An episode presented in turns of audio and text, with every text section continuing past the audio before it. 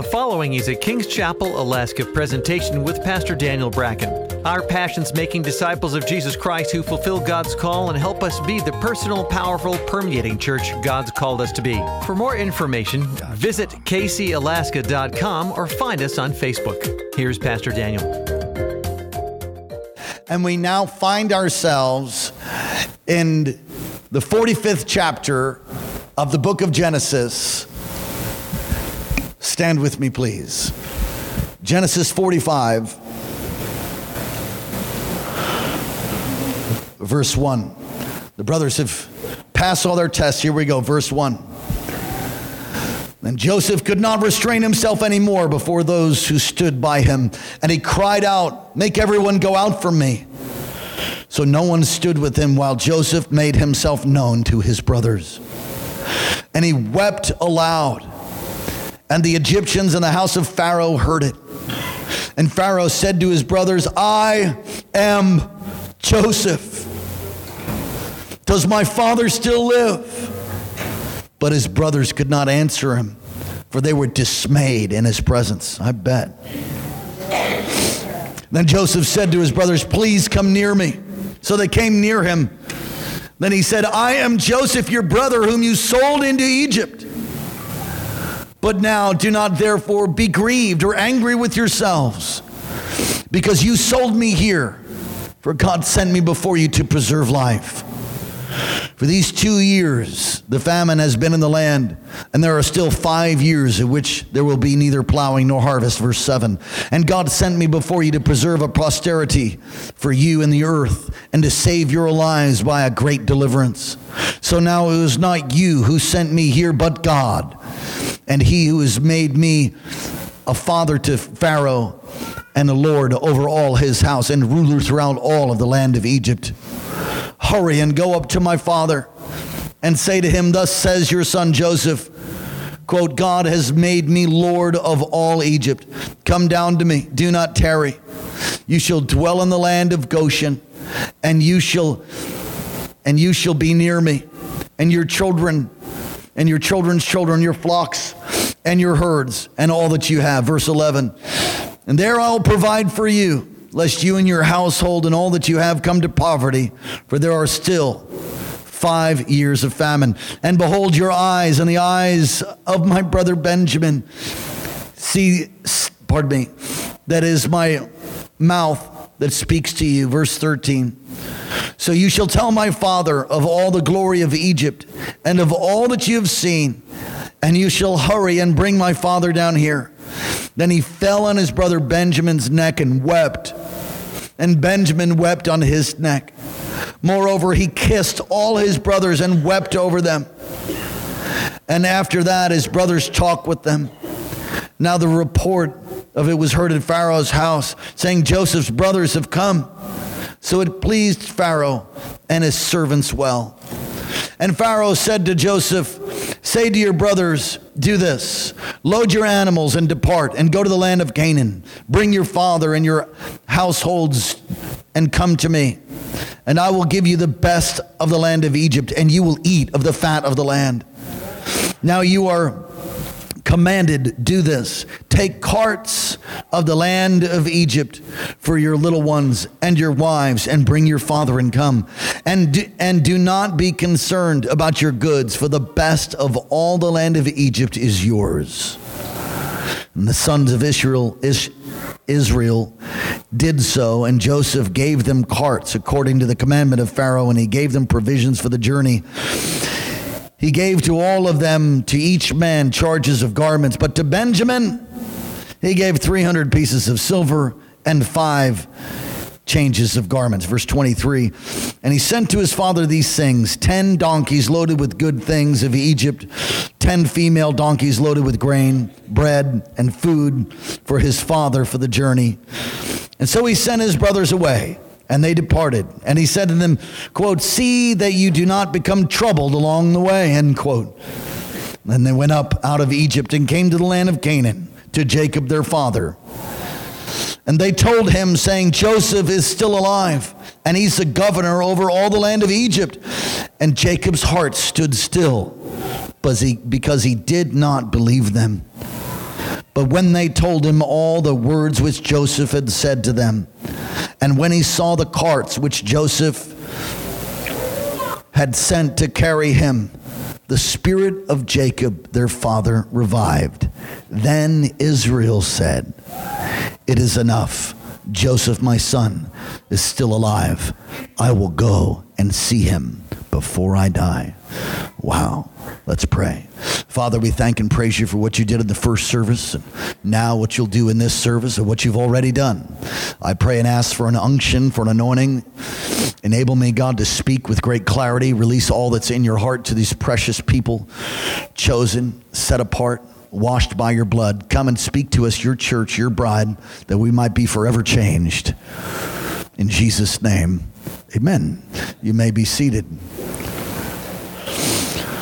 So, in the introduction, we've talked about Malachi, how God's turning the hearts of fathers to the children, children to the fathers. Really, He's doing that with parents and children around the world. There's so many stories of reconciliation. And, and uh, Joseph had two dreams. These are found in chapter 37 of the book of Genesis. One is, one dream is that he has sheaves and his brothers come with their 11 sheaves and they bow down. Sheaves are wheat. And this has taken place already here in these chapters that we've read. Famine is in the land. And they come and they basically bow down before Joseph, but they don't know it's him. And he puts them through a series of tests. The second dream he has is about the stars bowing down, which to me ties into Father Abraham, his great granddad. Great grandfather Abraham, promised by God, more numerable than the stars will your descendants be. As Abraham would look up at the sky, every time he would come out of his tent, he would look and see the stars and be overwhelmed at the promise of God. And God changed his name, called him Abraham, which to me is funny, father of many. And before he had, even before he had Isaac. Hi, what's your name? Abraham, father of many. Whoa, where's all your kids? I don't have any. And then even after Isaac comes, whoa, father of many. How many children you got? Just one. And so these dreams have come to pass. The key to understanding this passage is revelation. I've called the title this message Revelation and Restoration. Revelation and Restoration. And so let's look at our text here. And from our text, we see six revelations that take place. Joseph, number one, Joseph had a revelation. He could now trust his brothers with his identity. He had put them through all of these tests and they were able to overcome. I love the final verse, uh, one of the final verses of chapter 44. If you look with me, it's worthy to look back. I believe it's Judah speaking here in the final verse. He says, For how shall I go up to my father if the lad is not with me? Talking of Benjamin, lest perhaps to see the evil would come upon my father. They are broken about what will take place in their father. And you'll find in your life as a believer, as you grow up, as you mature, as you mature, you're going to think more about what the Father thinks than what other people think. The fear of man brings a snare, but when you learn to fear the Lord, it's the beginning of wisdom, and God can then trust you. And they were not. What, what happened to the What happened to the concern about what their father was thinking when they took Joseph? What happened to the concern uh, of their father when they lied to him and brought, brought the bloody garment and said, "Oh, is this your son's?" Filled with deceit, filled with pride lying, taking the life of their brother and selling him into slavery and lying 22 years. 22 years they lie to their father and they can take it no longer. And they're realizing that they can't do that to their dad and they plead with Joseph and this is the final test. And after he says, "No, I can't. We can't do that to dad." He realizes, "Oh, these guys are different guys that sold me off and I'm a different man." Pardon me. And he can restrain himself no more. And he reveals himself. So Joseph trusts them and brings revelation of his identity. Can you imagine that day? I am Joseph. What? The second thing that happens is the brothers had a revelation that the Egyptian, of course, happened simultaneously. I am Joseph. So um, immediately, the Egyptian that they were terrified of, they realized, dude, it's our brother. So two revelations happening there at the same time. I'm Joseph. He says it twice because they can't believe it. I don't know if you ever heard news It's like phenomenal. I mean, it's just unbelievable. And it's kind of like, excuse me? Can you say that again? That's what it was like. And he's like, I am Joseph, who you sold into slavery. And I love this next part where he says, I'm, he says twice, he says, I'm Joseph. And he asks about his father. Can you, can you heat my monitor up just a little bit more, please? Having a kind of a challenge with my voice. You're doing a great job. Appreciate you. He asks about his father. You see, all the other times he says, How, how is your father? How is how is your father? Is your father well? How is your father? Is your father still alive? You can look your father, your father, your father, and now he says, How is my father? It's a beautiful picture. Wondering if his dad is still alive. And he tells his brothers what they did to him. And this profound moment of revelation and restoration comes to, these, to this broken family. He shares a revelation. I want you to see this, verse 5. He shares a revelation of, of why he was in Egypt. Look at verse 5. But now do, do not therefore be grieved or angry with yourselves, because you sold me here for God sent me before you to preserve life. He suddenly explains why he was in Egypt and he explains it to his brother and he says to him, This is the plan of God is at work. My dreams coming to pass. Now you don't want to get confused. We'll get there in a moment. God was not the author of his of his his uh, becoming a slave. God was not the author of him being in a pit. That was never God's plan. God's plan is always to bless, God's plan is always to prosper. But God had to bring his people to Egypt, and the famine was coming, and he had to fulfill the prophetic word as he said to Father Abraham in Genesis 15 that out of Egypt, you'll be in Egypt for 400 years, and then I'll bring you back. So this is the beginning of the 400 years. So God was going to do that, but he didn't need him, somebody to be thrown in a pit. Some people think, oh, God, God, God's doing this to me. No, no, evil, where would he find it? God's good. Come on, God good. Devil, yes, it's true. It's a great revelation. Sent to save lives. Wow. And to preserve for you a, a remnant, another version, I think is the NIV says, a, a remnant in the earth. And to save your lives by a great deliverance. You see the captivity that you feel in your life right now? Listen to me. Listen. Some of you are, some of you are operating in, in cycles of captivity. That you're going through things where you're constantly feeling trapped, you're constantly feeling like you're alone, constantly feeling like you're out somewhere, or maybe somebody's done it to you. Maybe, maybe you were wronged. Well, welcome to the human race. What you have to do, what, what we have to do when things like that happen, when you find yourself in the prison and you didn't have to do anything to deserve it, is you have to keep your heart right and you got to trust God. For I know the plans I have for you, Jeremiah 29 11, plans to give you a hope and a future. That's God's plan. God's plan for you is glorious and awesome. It's majestic and powerful. It's not to harm you, but to bless you. But in the midst of that, we live in a crooked and a depraved generation where there's people who are demonized and there is a real devil, and he comes even as an angel of light. How many of you know if the devil came with a pitchfork and a set of horns, you'd be like, it's the devil? No, no, no. Yeah, he comes maybe in a blue dress. You know what I'm talking about. Hello. He comes in all kinds of ways. You have to be careful. You, you, but he, he comes and he uses people to bring wounding. And he, and he we live in a fallen world and mankind is fallen. So God definitely was going to bring his people. We know that from Genesis 15. But the slavery thing, that was not his plan. We said, well, then how was God going to? I have no idea. But we know for sure that God is good.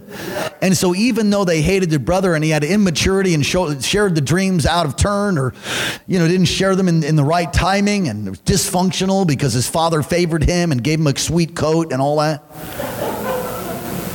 God worked it all for good. We're going to get there, but understand that's what happened. And he's telling them. And your captivity that you feel right now, let God work it for good. Keep your heart in the right place. You know, you can get bitter, you can get angry. Joseph didn't do that. He got better, he stayed close to God. I'm sure he wrestled back and forth.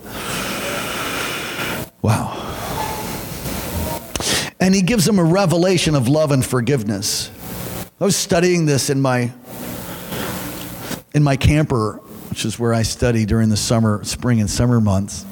It's like my little tabernacle.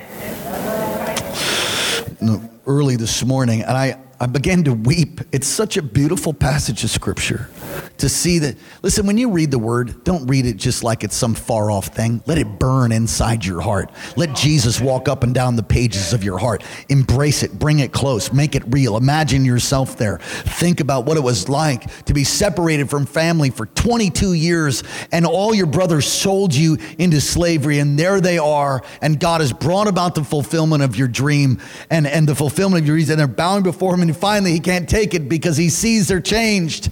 And He says, I'm Joseph.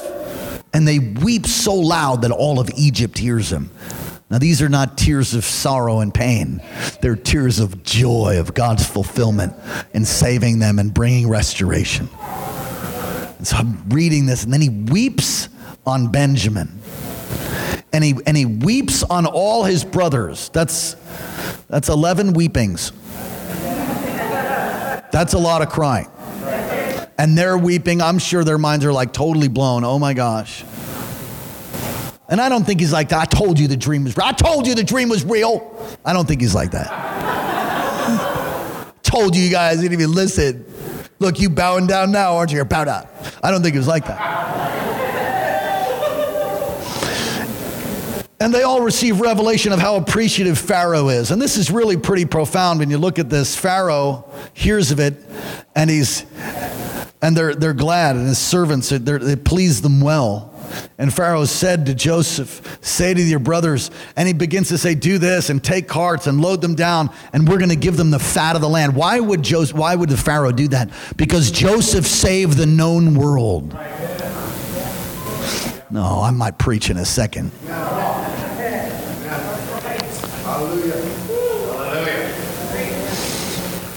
How appreciative Pharaoh was. All of Egypt was appreciative. Joseph saved the nations, is what he did. And so the brothers return with this, these goods, these donkeys, and these carts. Now, this is interesting.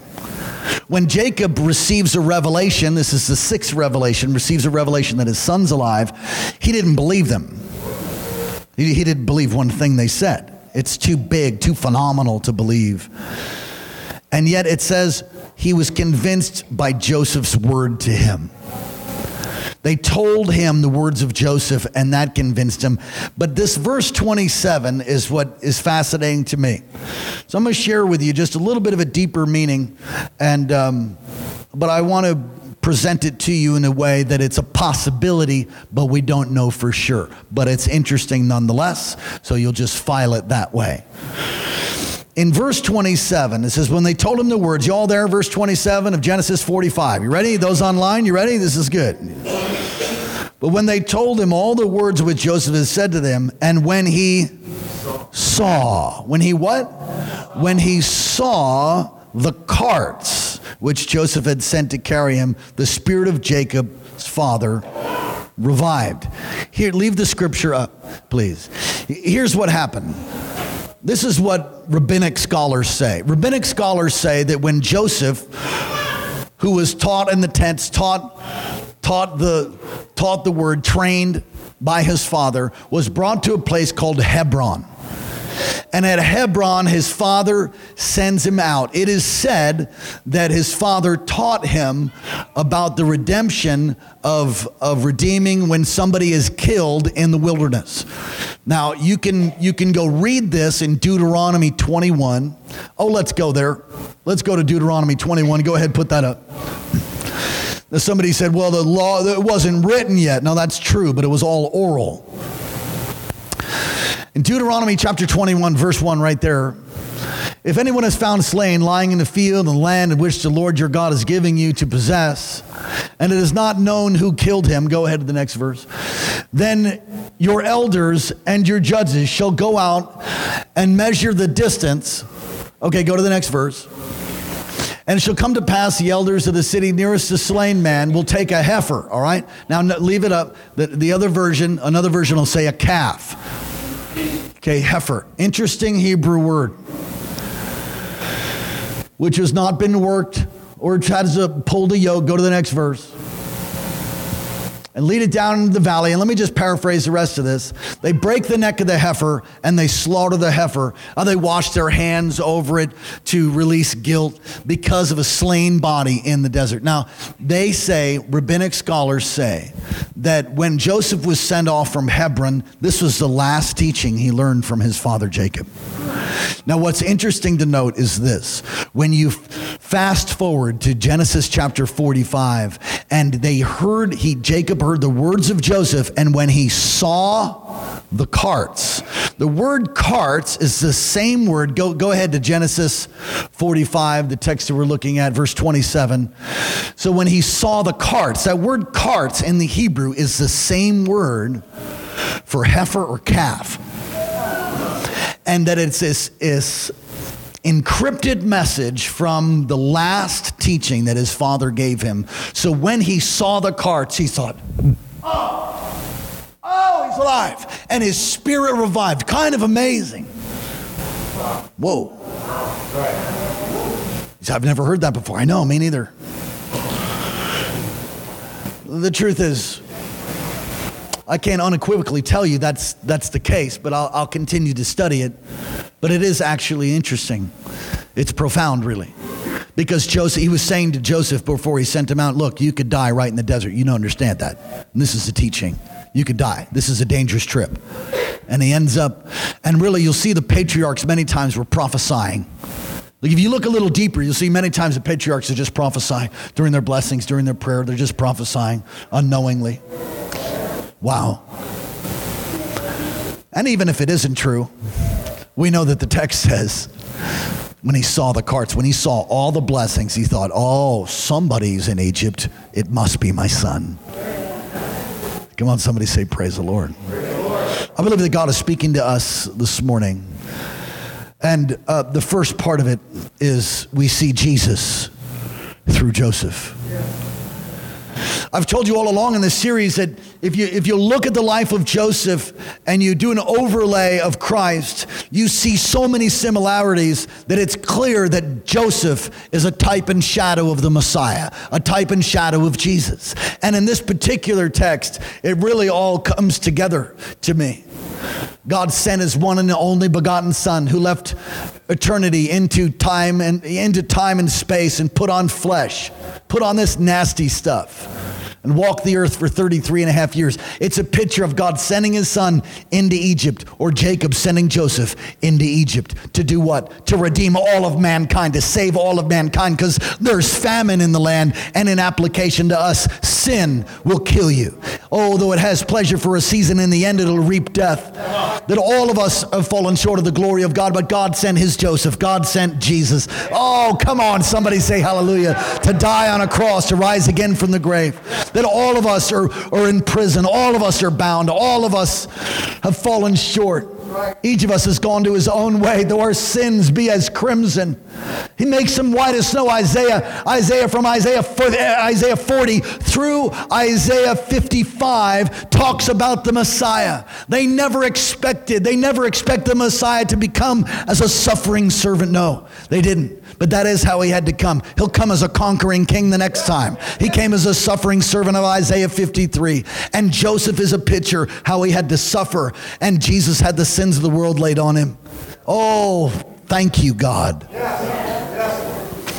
And, and when, when Jacob heard the words and saw the gifts, isn't that exactly like the gospel? His spirit revived, and Jacob is no longer Jacob, but he begins to use his name Israel, which is his covenant name, Prince of God. There's a transition from, from usurper to Prince of God. Isn't that amazing that we can pray and receive Jesus as our Lord and Savior and be translated out of darkness into the, I might run around the church in a second, be translated out of out of darkness into the kingdom of his son, that he takes out the, the, the, the old and he puts in the new, that he writes your name in the Lamb's book of life. The greater is he that's in me than he that's in the world. That's exactly the picture here. A picture of the resurrection from the dead. Jacob's spirit revived. How you can be a new creation. You can be born again. You can have your sins washed away. Woo! Thank you, Jesus. All of us are facing a certain death, famine.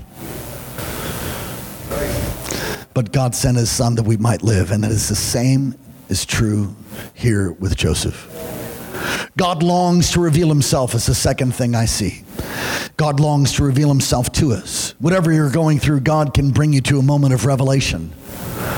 It's a, it's a beautiful thing when you realize that God, the day that you realize that God's on your side and you've got nothing to worry about. It might feel like you're sinking. You might feel like you've got no way out, but if God's with you, He's going to bring you through it. He'll anoint you to do it. If God said He'll do it, He will do it. He's not a man that He should lie. He's concerned with you. It says in Matthew chapter 10 and verse 29 Are not two sparrows sold for a copper coin? And your Father knows when one of them falls in the forest, and He knows every hair on your head and the lack thereof. Come on, all the bald guys say hallelujah. He knows every hair on your head. He's concerned about you. He cares for you. He's not like the deist. The deist would say that they believe in a God of creation, but that he's separate from creation. No, no, no. God is the creator. And he's not like the deist who says that he just wound up creation and then God sat back and watched it for a second. No, God, God made you, made me, breathed the breath of life into your nostrils, created a human being, the sea, the land, and everything in it. And He's not separate from it. He's intimately involved in our lives. And at any moment, God can break in with truth, break in with light. In any moment, God can heal you, deliver you, bring you out of the prison into the palace at any moment. Trust and know that God is good and that He cares for you. And He can turn things for good in your life. Joseph's brothers wanted to kill him, and they ended up selling him to slavery, but God turned it for good.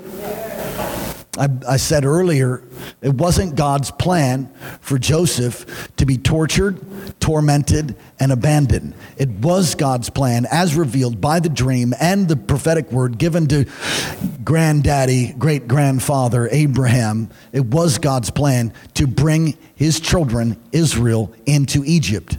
We know that. Out of Egypt, they'll be there 400 years. And then slavery says there's going to be slavery. See, everything's good with Pharaoh now, but a new Pharaoh comes into power and everything isn't so good. A little change in structure. It's amazing when you get what, what happens spiritually when you get new headship. Whole nother message. It's it, Psalm 133 How good and pleasant it is for the brethren to dwell together in unity. For it's there God commands the blessing. It, leadership is so crucial. The sun rises and sets on leadership, and if the if the head is not sound, then you're going to have an unsound body. You understand? But where there's healthy leadership and the blessing of God, then it flows down. Pharaoh, Pharaoh gave him ever the fat of the land. Come on down, you get the fat of the land. Yeah, but that changed. They weren't so excited about their incredible multiplication, and then they became slaves. Joseph is unjustly thrown into prison, yet God turned it for good. Romans 8:28 should be committed to memory, and we know that all things work together for good for those who love God according to his purpose. Not all things are good but God will turn it for good. He causes us to will and act according to his good purpose. And if you're going through a desert, going through a wilderness, going through pain, going through suffering, you're going through difficult things, allow for God to turn it to good. How? By knowing one that that's what he does and that God is good. Don't attribute to God evil. God didn't give you cancer. God didn't give you, you know, God didn't give you indigestion. Come on. You might have overeaten. See, there's the fallenness of man, the sin of man, that, that, that, that affects us, our own foolishness. Amplified version calls it our own stupidity. There's, there's the devil, there's demons, there's evil. Somebody said, well, it must be God's will. God's will what? That you have cancer? Yeah, it must be God. No, it's not God's will that you have cancer. You say, how can it be so? That's why I pray, and that's why we pray the way that we do. Cancer, go in the name of Jesus. Somebody said, how can you pray that way? Because we know it's not his will. So how do you know that? Because you just read the word. Your kingdom come, your will be done on earth as it is in heaven. Give us this day our daily bread. Forgive us our trespasses. We forgive those who trespass against us. Right? We know it is will on earth as it is in heaven. Right? So we know in heaven there's no more weeping, no more tears, no more sorrow, no more pain. Right? So we know that's his will. And when you see Jesus hit the earth, all who came to him. Acts chapter 10 and verse 38, how God anointed Jesus of Nazareth, who went about doing good and healing all. How many? All. I've studied the Greek on that. You know what it means? Everyone. Healing all.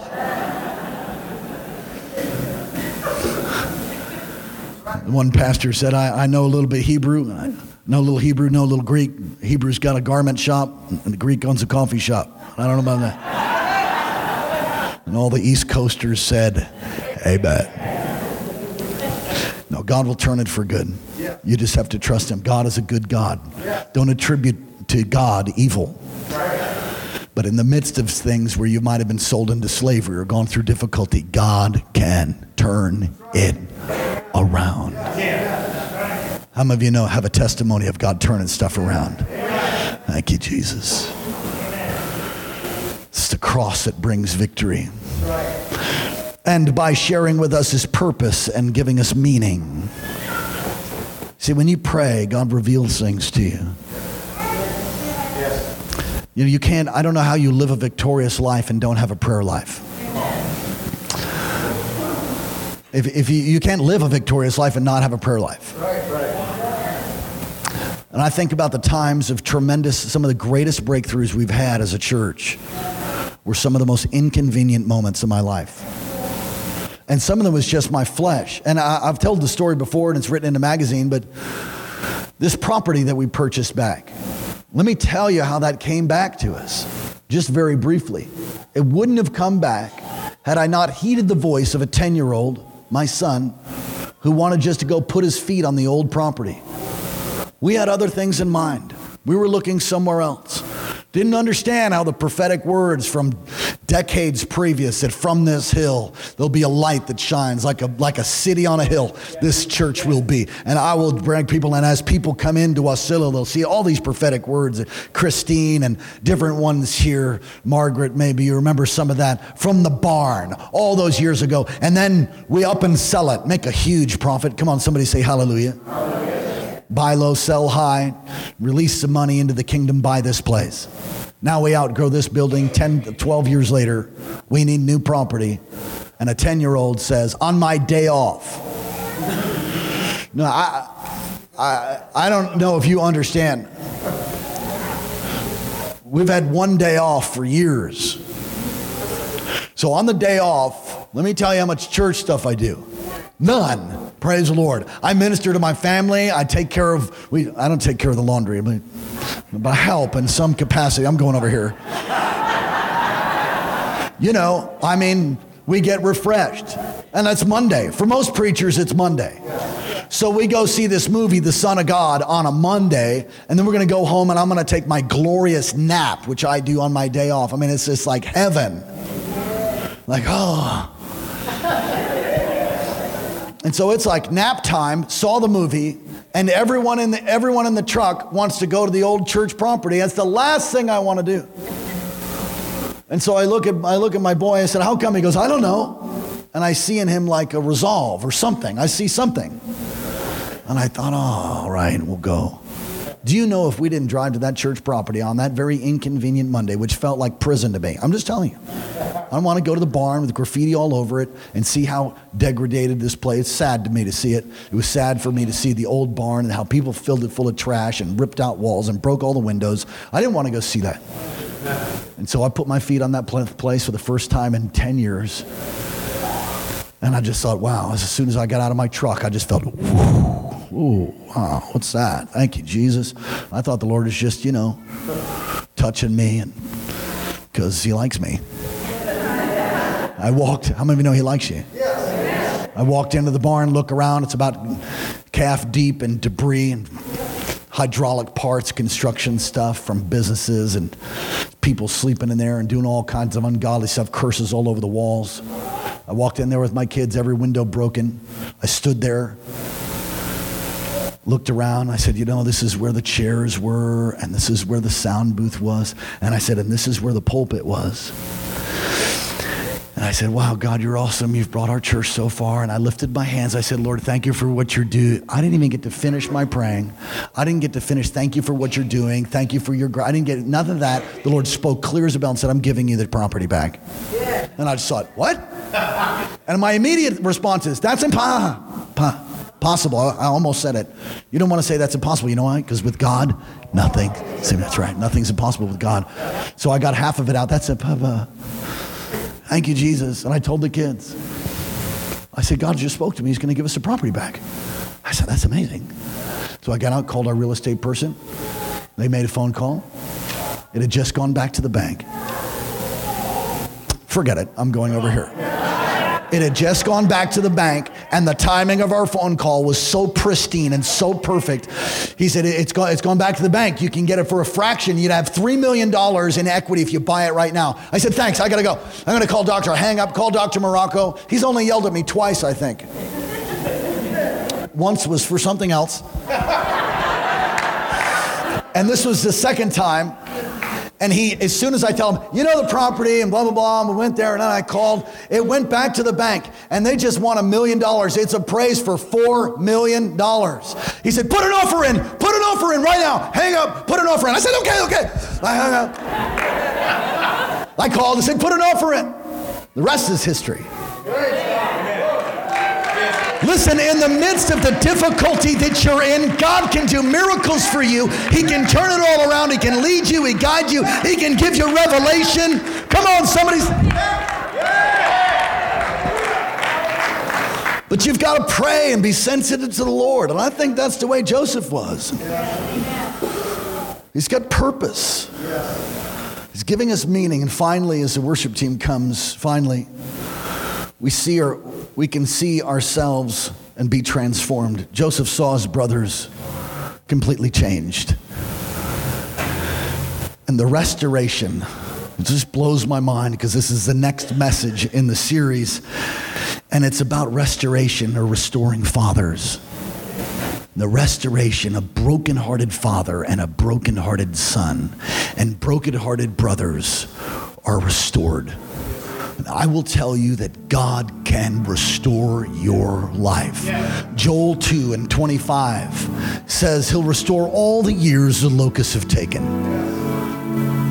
You might feel far away from God. You might feel like the worst sinner in all of Alaska. But I want to tell you something. There's a God who wants to wrap his arms around you, like my dad did on Father's Day, and say, I got you. I got you. He's reaching out to you through my voice to tell you that He loves you, cares for you, and has got an amazing plan. Oh, the enemy meant for evil, God will turn for good. He's a God who wants to revive you. He wants to bring you out of out of your your Jacobness, if you could say it that way, and into your Israel. He wants to give you a new name. A new identity. It is interesting to note that, that Jacob, it says, he believed the words, and then it says, and Israel said, Israel is his covenant name. Israel said, I'm going to go to Egypt and see my son. Wow. Thanks for listening to Kings Chapel, Alaska, and Pastor Daniel Bracken. Our passion is making disciples of Jesus Christ who fulfill God's life call and help us to be the personal, powerful, and permeating church God's called us to be.